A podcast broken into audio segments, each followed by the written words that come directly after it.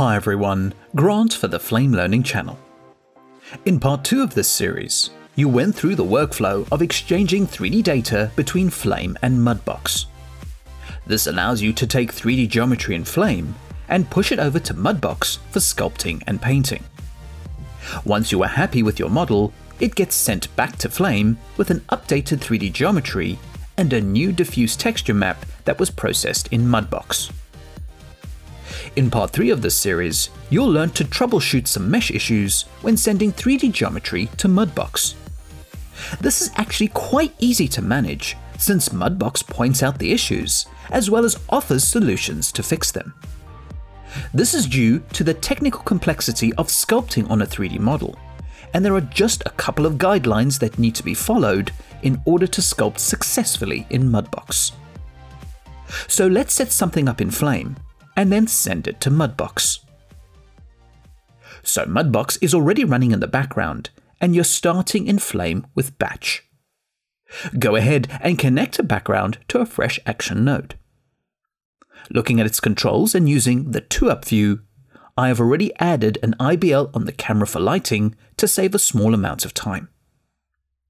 Next, call up the import option, either using the Action node bin or context menu. In the file browser, navigate into the F B X folder. In the previous video, you imported in a sphere that was made up of triangular polygons, and it did not have a top or bottom pole where multiple edges combine into a single vertex.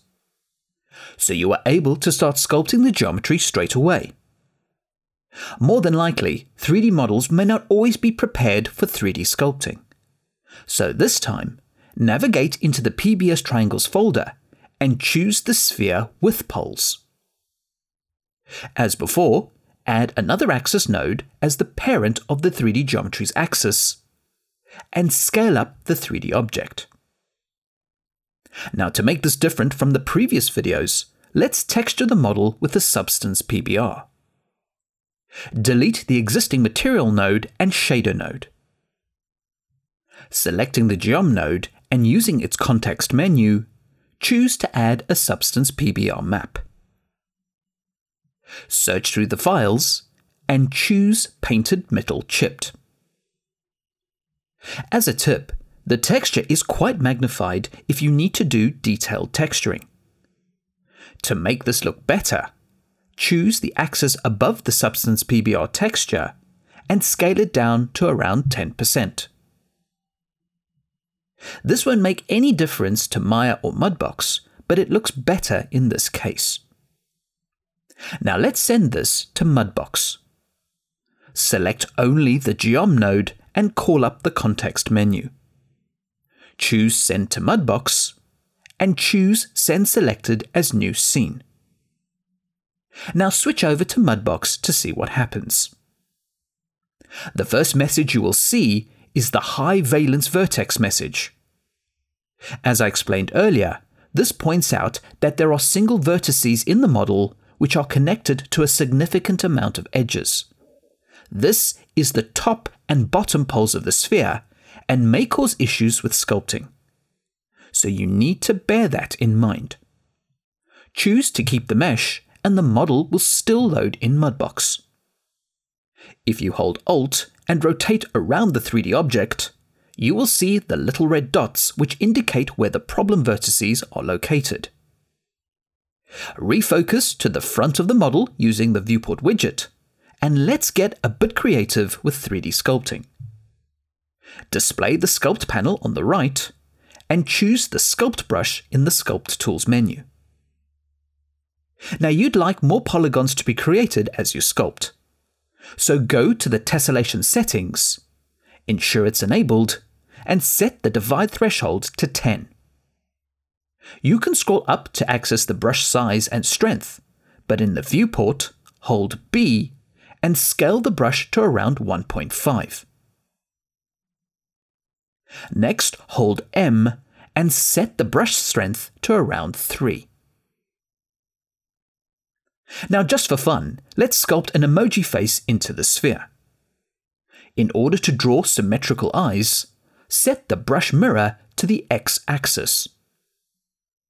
Secondly, you would like to sculpt into the geometry and not extrude outwards. You can do this permanently by enabling the invert function. Or, alternatively, you hold control while you sculpt. Go ahead and sculpt whatever shape you'd like. Next, let's create a button nose. Turn off the brush mirroring, and in the appropriate position, start twirling out the nose from the geometry. The last thing you'll do to this model is give it a mouth. This time, you'll use stamping in combination with the brush. This enables you to sculpt using an image pattern as the brush shape. Go to the Stamp menu and choose Image. Ensure Use Stamp Image is enabled in the brush settings. Now I'd like you to sculpt into the model, so hold Control and draw the mouth. As you sculpt, you'll notice that the brush is no longer smooth and it gives the mouth more character. To send the three D object back to Flame, go to the object list and select the model. Now click the Update button at the bottom right of the screen. Switching back to Flame, you can see the three D geometry has updated, and the Substance P B R texture is still applying to the three D model. To add a bit more depth to the model, call up the context menu over the camera and add a camera effects. Choose the Ambient Occlusion shader. If you rotate the top axis, you can see how easy it is to achieve great results with the Send To workflow. Now you can keep this if you want, but let's replace this three D geometry with another model to load into Mudbox. Hold Alt and drag all the nodes to the bottom of the schematic to delete them. Next, call up the context menu and choose Import. This time, navigate to the P B S Quads directory. Select the toy model and load it into Action. So this model is made up of quad polygons and not triangular polygons like the previous example. Now add an axis to the top of the nodes and scale the three D geometry. You may also want to move it slightly downwards. To send this to Mudbox, select the geometry and call up the context menu. In the Mudbox submenu, send the selected geometry as a new scene. When you switch to Mudbox, don't save the old scene, and the three D asset will start loading. If the model appears a bit far away, use the middle mouse button to zoom in. Now there were no messages on startup, but as soon as you choose a sculpting tool and click on the model, you will get this message. So Mudbox informs you that you currently cannot sculpt on this geometry, as it potentially contains one of these issues. The only way to resolve this is for Mudbox to make a copy of the mesh, and it'll perform its own triangular tessellation. Just click OK, and Mudbox will prepare the model for sculpting. Now, very importantly, Mudbox made a copy of the three D model. If you look at the object list, the copy also has a new name. You can sculpt on the copy as it is. However, if you selected it and sent it back to Flame, Flame will create a new three D asset and not update the old one. This is because the name has changed. To maintain the connection to the existing geom node in Flame, you can delete the original mesh and rename the copy as the original. In this case, you can remove copy from the end of the name.